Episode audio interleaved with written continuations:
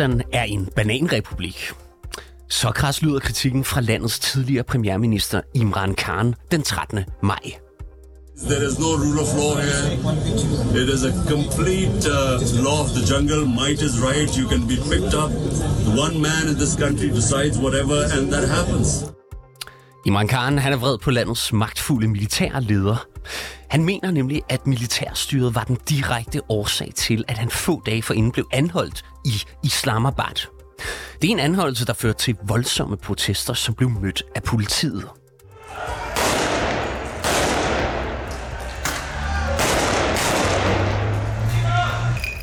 Du lytter til konfliktzonen, hvor vi i dag går tæt på urolighederne i Pakistan.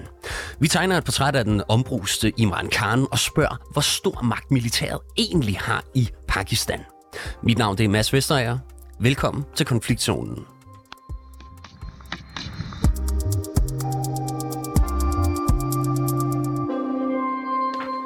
Og nu kan jeg byde velkommen til dig, Sonja Furu. Godmorgen.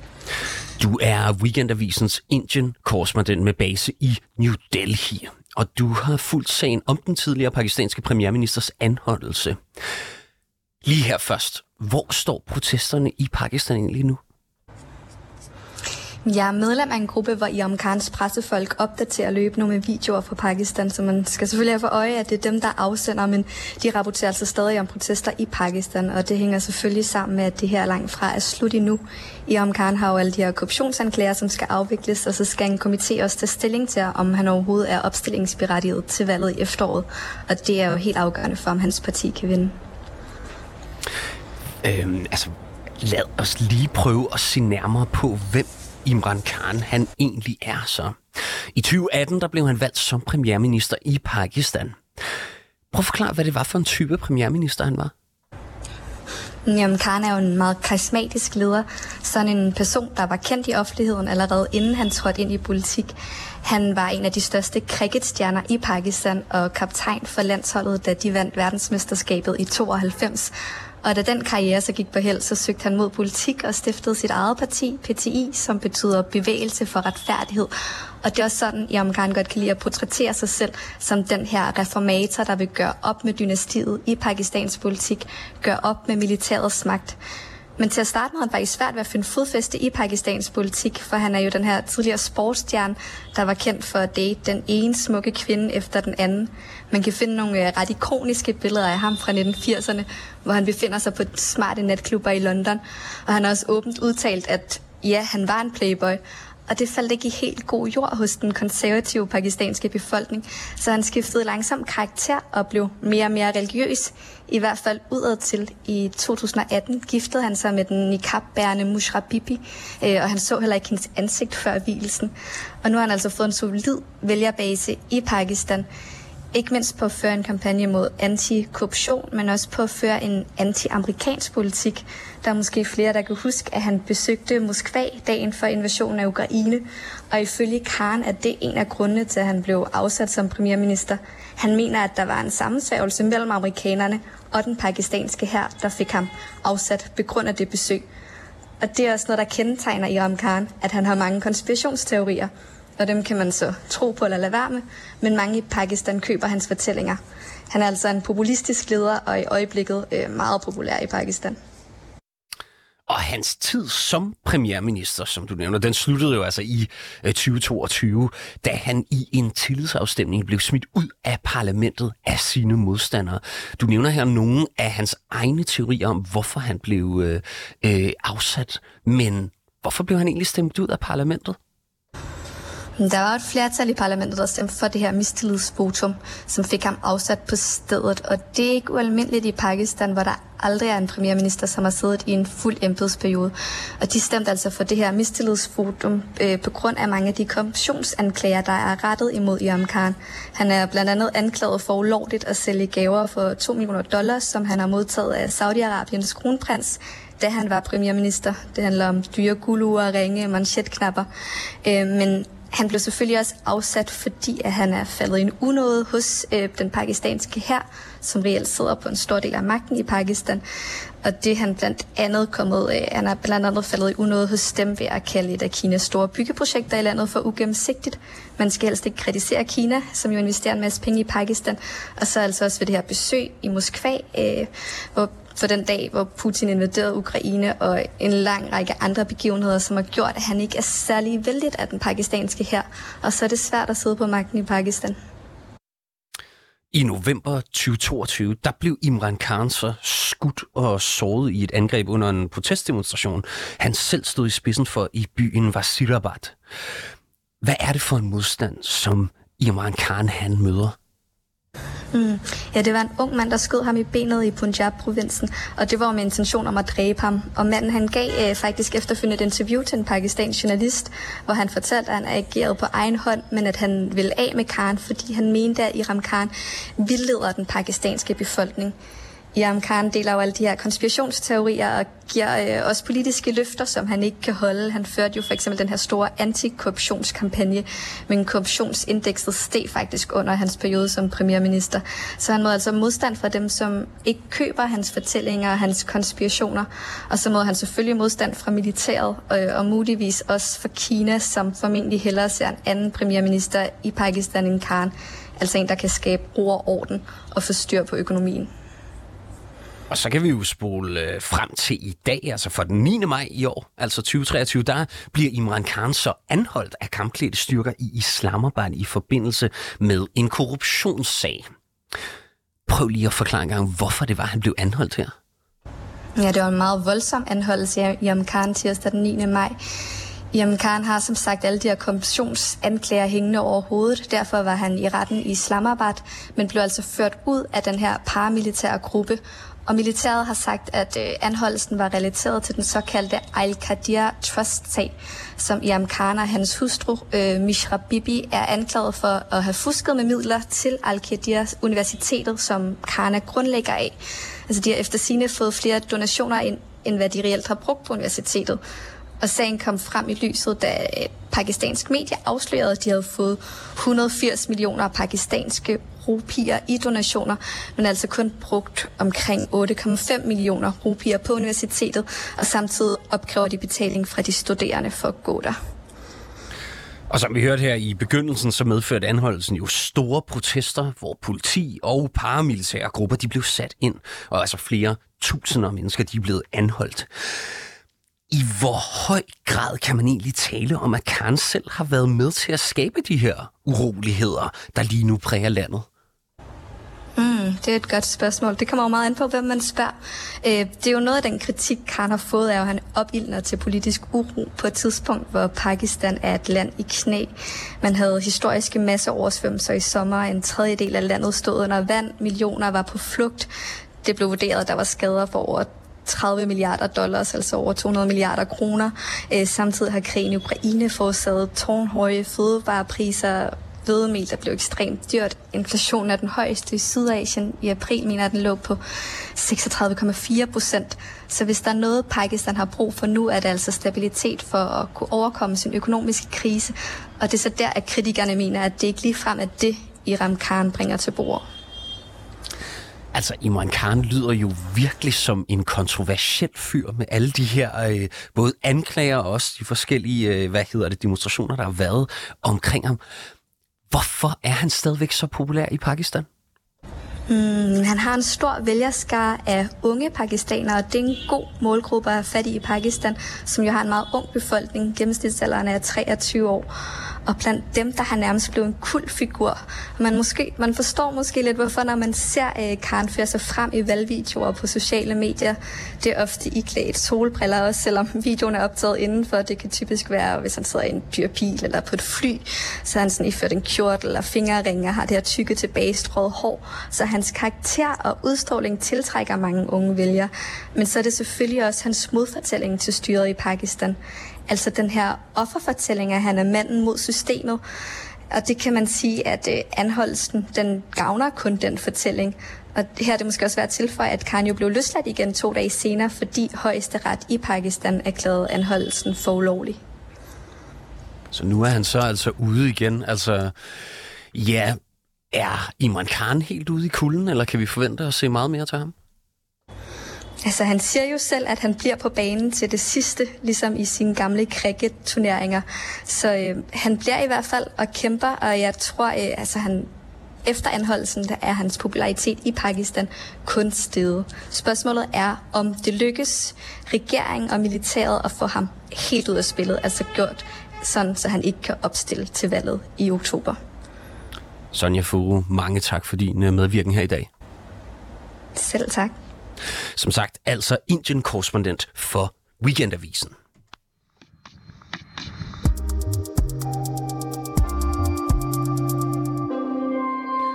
Og nu kan jeg byde velkommen til Jens Vesterlund Mathisen. Velkommen til programmet. Tak, godmorgen. Godmorgen. Specialkonsulent med særligt fokus på netop Pakistan ved Center for Stabiliseringsindsatser ved Forsvarsakademiet. Vi hørte jo før, hvordan kampklædte styrker, de altså anholdte Imran Khan i Islamabad den 9. maj. Hvordan vil du beskrive det forhold, der er mellem Imran Khan og det pakistanske militær? Ja, jeg tror egentlig ikke, man kan forstå Pakistans øh, politiske system uden at forstå, at, at der altid er et særligt bånd mellem øh, regeringen og så øh, militæret.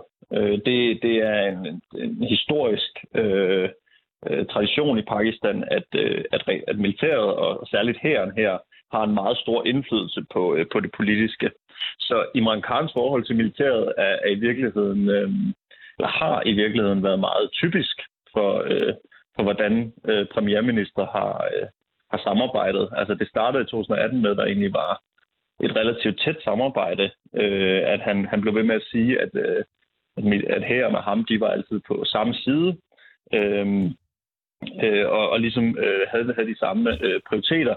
Men, men det, øh, det, man sige, det har jo så ændret sig gevaldigt det sidste stykke tid, hvor at han direkte har, øh, har udfordret militærets rolle i Pakistan og deres øh, position meget direkte. Hvorfor er der jo så egentlig sket øh, stridigheder mellem de to? Altså, du nævner lidt her, at, øh, at øh, Khan han har øh, lavet nogle beskyldninger. Jamen, han har jo, han har jo gjort det, som, øh, som sker meget sjældent i pakistansk politik. At han har peget direkte på øh, militærets rolle, øh, og særligt herrchefens rolle og sagt, at de har en uforholdsmæssig stor magt i det pakistanske samfund, og at de også har øh, haft magten til at smide ham af som premierminister. Øh, det, det er lidt sådan en øh, kejserens nye klæder-situation, har jeg lyst til at sige. Altså, at i Pakistan, der ved alle godt, at militæret spiller en vigtig rolle, men det er ikke noget, man snakker om. Og det er ligesom det, Karen han bryder med. Øh, at han, han går faktisk direkte ind og peger på den tidligere herrchef, øh, som, som øh, styrede dengang øh, Karen blev smidt af som premierminister, og siger, at det er hans skyld. Øh, at han ligesom giver skylden direkte. Og det er altså et, øh, det, har, det har vi ikke set før i samme grad i pakistansk politik. Så virker det realistisk, at herren de skulle have stået bag den her seneste anholdelse af Imran Khan? Ja, altså lad mig sige det på den her måde. Det vil overraske mig meget, hvis herren ikke havde nogen indflydelse på det her. Altså i, i, i Pakistan, så vil en tidligere premierminister øh, ikke blive arresteret uden at hæren som minimum er blevet hørt i det. Altså det her, det er øh, indsættelse af premierminister, afskedelse af dem. Øh, der har militæret en eller anden indflydelse på det. Øh, det er simpelthen måden, man gør det på i Pakistan. Øh, spørgsmålet er bare, hvor stor en indflydelse det er. Det er ikke, vi, vi, det, det, det er jo det, vi aldrig nok finder ud af. Men, men men øh, det, det kan være meget begrænset. Det kan være, at det i virkeligheden handler i højere grad om, øh, om hans politiske modstandere øh, blandt de andre partier eksempelvis. Altså, du sagde jo tidligere, at Imran, Imran Khan, han udfordrer herrens rolle og position direkte. Altså, er det, øh, er det egentlig den opbakning, vi har set til Imran Khan i gaderne, der er et udtryk for, at befolkningen i Pakistan, de altså måske også ønsker et opgør med landets militær? Det er det jo på sin vis. Øhm, man skal ikke undervurdere, tror jeg, at en stor del af de her øhm, demonstrationer, de her protester i gaderne, de også er et udtryk øh, for en mere grundlæggende vrede og mistillid til, til det hele det politiske system. Altså ikke kun militæret øh, her specifikt, men, men også bare til, til den siddende regering, øh, til, til domstolene, til, til det politiske system, man har haft i Pakistan i, i mange år nu, øh, hvor at øh, der er kriser øh, økonomisk, der er kriser i klimamæssig forstand, der er øh, der sker det ene efter det andet, samtidig med, at, at levestandarden for den enkelte pakistaner simpelthen ikke stiger. Øh, og særligt også, når vi sammenligner med andre lande i Sydasien, som Bangladesh eller Indien, hvor at befolkningen faktisk gradvist får det bedre. Øh, og det kan pakistanerne se, øh, og de kan se, at de ikke får det samme. Så det er jo et, øh, det er et tydeligt eksempel på, at befolkningen er utilfredse. Nok også over militæret, men mest af alt over selve bare systemet, som det er lige nu. Og nu presser Imran Khan jo så altså også på, for at der skal udskrives et valg, altså i øh, utid. Hvad hedder det? Er der egentlig opbakning til det? Det er, det er der i høj grad. Og, og, det, og det skyldes jo altså den her grundlæggende utilfredshed med det politiske system. Man håber meget på, at, at, at, et, øh, at udskrivelsen af et valg, som jo er, øh, det er sat til allersenest at kunne ligge i starten af oktober, øh, altså i forhold til deres forfatning, øh, det er jo ligesom muligheden for øh, og ligesom at viske tavlen ren og starte forfra. Altså hvis vi kan få en demokratisk afstemning, hvor at vi kan få befolkningens, hvad kan man sige, vi kan få den sande repræsentative billede af, hvad befolkningen gerne vil have, så kan vi ligesom nulstille, og så kan vi få løst mange af de her problemer, som Pakistan står i. Det er i hvert fald øh, fortællingen, der er i befolkningen. Og Imran Khan presser enormt meget på på det valg her, fordi han står enormt stærkt lige nu. Øh, spørgsmålet er bare, om regeringen vil enten udskyde valgdatoen, det har man set før, eller at man vil sikre, at Imran Khan han, øh, ikke bliver opstillingsberettiget til det her valg. Så altså man kan forvente, at øh, herren og regeringen de er så villige til at gå ret langt for at, øh, at undgå et, øh, et valg? Det vil jeg tro. Øhm, det er, det er svært at sige. Hvis der er en ting, jeg har lært om pakistansk politik, så er det, at det befinder sig typisk i en tilstand af uforudsigelige kriser, og at det er meget svært at forudse det politiske, fordi det kan simpelthen gå i alle retninger. Øhm, Imran Khan han går ind og, og, og rusker ligesom ved noget meget grundlæggende i det her system, altså forholdet til hæren og militæret generelt. Øhm, og de her stærke øh, institutioner, øh, de vil gøre rigtig meget for at beskytte det her. Så som jeg ser det, så er der, altså, der er flere muligheder for, at man kan eskalere situationen yderligere på begge sider, øh, hvis ikke at man vel at mærke indgår en eller anden form for aftale med ham øh, og lægger låg på det hele. Så har vi set kulminationspunktet for den her situation? Altså har situationen i Pakistan peaked endnu? Det, øh, det er jo enormt svært at sige, men øh, det tror jeg ikke, det har endnu. Øh, så vidt jeg kunne læse, så, øh, så har Imran Khan øh, i løbet af natten vist kaldt til, øh, kaldt til demonstration på gaden. Altså han har, de begynder stille og roligt at mobilisere. Øh, der har været relativt stille hen over weekenden, øh, og, og man har, jeg synes jo eksempelvis, man har ventet lidt på, hvad hans modsvar blev til, til alt det her, der er sket, øh, nu hvor han er kommet ud. Øhm, og så er spørgsmålet så, hvis en masse Imran Khan støtter går på gaden, øh, hvad bliver modsvaret så fra regeringen og militæret? Øhm, som jeg ser det, så, øh, så vil det muligvis kunne ende med, at øh, man får erklæret øh, Karens parti, PTI, øh, som ulovligt. Endda, endda som en terrororganisation har der været debat om. Øh, ellers så vil der ske det, som er sket flere gange i Pakistan før, nemlig at øh, militæret går ind og overtager kontrollen gennem øh, gennem at man erklærer undtagelsestilstand. Og, og det vil jo være med henvisning til, at der er så meget uro i gaderne, og landet er ustabilt, at så vil man kunne ind og indføre det her, som vi på engelsk kalder martial law, altså militær styre. Så, øh, så nej, jeg tror ikke, det har toppet endnu. Øhm, men jeg håber det da. Og nu nævner du det her med, at man måske kunne gå ud og, og hvad hedder det, og indføre martial law, altså militær, styr, militær, militær undtagelsestilstand, hedder det øh, vist. Hvad hedder det? Øh, prøv, for, prøv at sætte nogle flere ord på det her. Hvad ville der ske, hvis man gjorde det?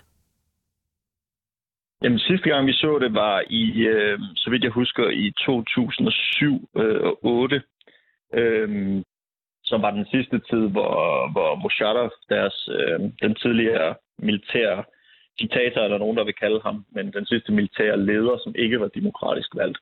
Øh, og han gjorde det lige præcis øh, med henvisning til, at der havde været øh, øh få dages øh, optøjer øh, og demonstrationer i gaderne, hvorpå han så øh, ligesom trak det kort og sagde, nu, nu, øh, nu sætter vi altså alle de her gængse institutioner ud af spil og, og, og indfører det her militærstyre. Øhm, når man indfører undtagelsestilstand i et land, og det gælder sådan set øh, de fleste lande, så øh, handler det jo om at sætte de demokratiske spilleregler mere eller mindre ud af spil øh, med henvisning til sådan en krisesituation. Øh, så det, det er noget med, at man kan, det, det er allerede sket i Pakistan, men man kan begrænse adgang til internettet, man kan, man kan begrænse øh, bevægelsesfriheden for folk, forsamlingsfriheden og ytringsfriheden i, øh, i sidste ende. Så, så det, er, det er jo et meget drastisk skridt fra, fra, øh, fra det pakistanske militærs side og den pakistanske regerings side, men det kan være nødvendigt, hvis at de her øh, hvis de her demonstrationer, øh, eller rettere sagt, hvis Karen han, han gør mere ud af de her demonstrationer, øh, fordi at øh, så er det, vi begynder at tale om, og det er noget, man faktisk gør i Pakistan lige nu, kommer der en revolution? Vil vi se en eller anden væbnet oprør mod øh, regeringen? Ja, for det kan jeg godt tænke mig at, at, at, at høre. Altså, hvis de gjorde det her, hvad, kort her til sidst, altså, hvad tror du så, øh, befolkningen de vil gøre? Hvad vil deres reaktion være? Jamen, det er jo et rigtig godt spørgsmål øh, i den forstand, at historisk set, så har befolkningen, øh, der har selvfølgelig været modstand, øh, umiddelbar modstand, men befolkningen har faktisk rettet ind. Øh, den pakistanske befolkning har også en, en, øh, et behov for, for stabilitet og, og for en eller anden form for eller struktur i, i samfundet. Og, og, og det ved man ligesom, at militæret kan levere. Så der er også en, en, en tro på, at hvis der bliver indført undtagelsestilstand, så, øh, så er det ikke nødvendigvis øh, øh, fordi, at det er et større, en del af et større politisk spil. Det kan også være fordi, at man simpelthen bare gerne vil øh, forsøge at redde landet fra sin egen undergang. Øh, hvis den ikke, øh, og det, det, det, det er svært, tror jeg, at, den, at befolkningen er et andet sted i dag, øh, og vi har også sociale medier i dag, og der er en anden mulighed for at mobilisere de her masser lige nu, øh, så tror jeg, at, at vi kan se folk øh, ved ty til, jeg har lyst til at sige til våben, men om ikke andet til, til vold på en eller anden måde. Øh, og så er det altså, at vi står med noget, der kan være rigtig farligt i en befolkning med 200 millioner mennesker. Vi vil i hvert fald følge situationen og udviklingen her tæt. Jens Vesterlund Mathisen, mange tak, fordi at du var med her i dag og gør os klogere på situationen i øh, Pakistan. Velkommen. Altså specialkonsulent med særligt fokus på Pakistan ved Center for Stabiliseringsindsatser ved Forsvarsakademiet.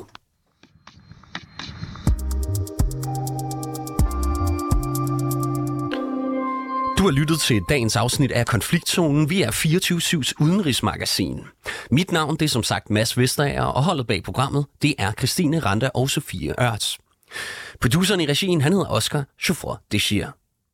Du kan lytte til programmet direkte mandag til torsdag fra 8 til 8.30, men du kan selvfølgelig også høre programmet som podcast. Mange tak, fordi du lyttede med.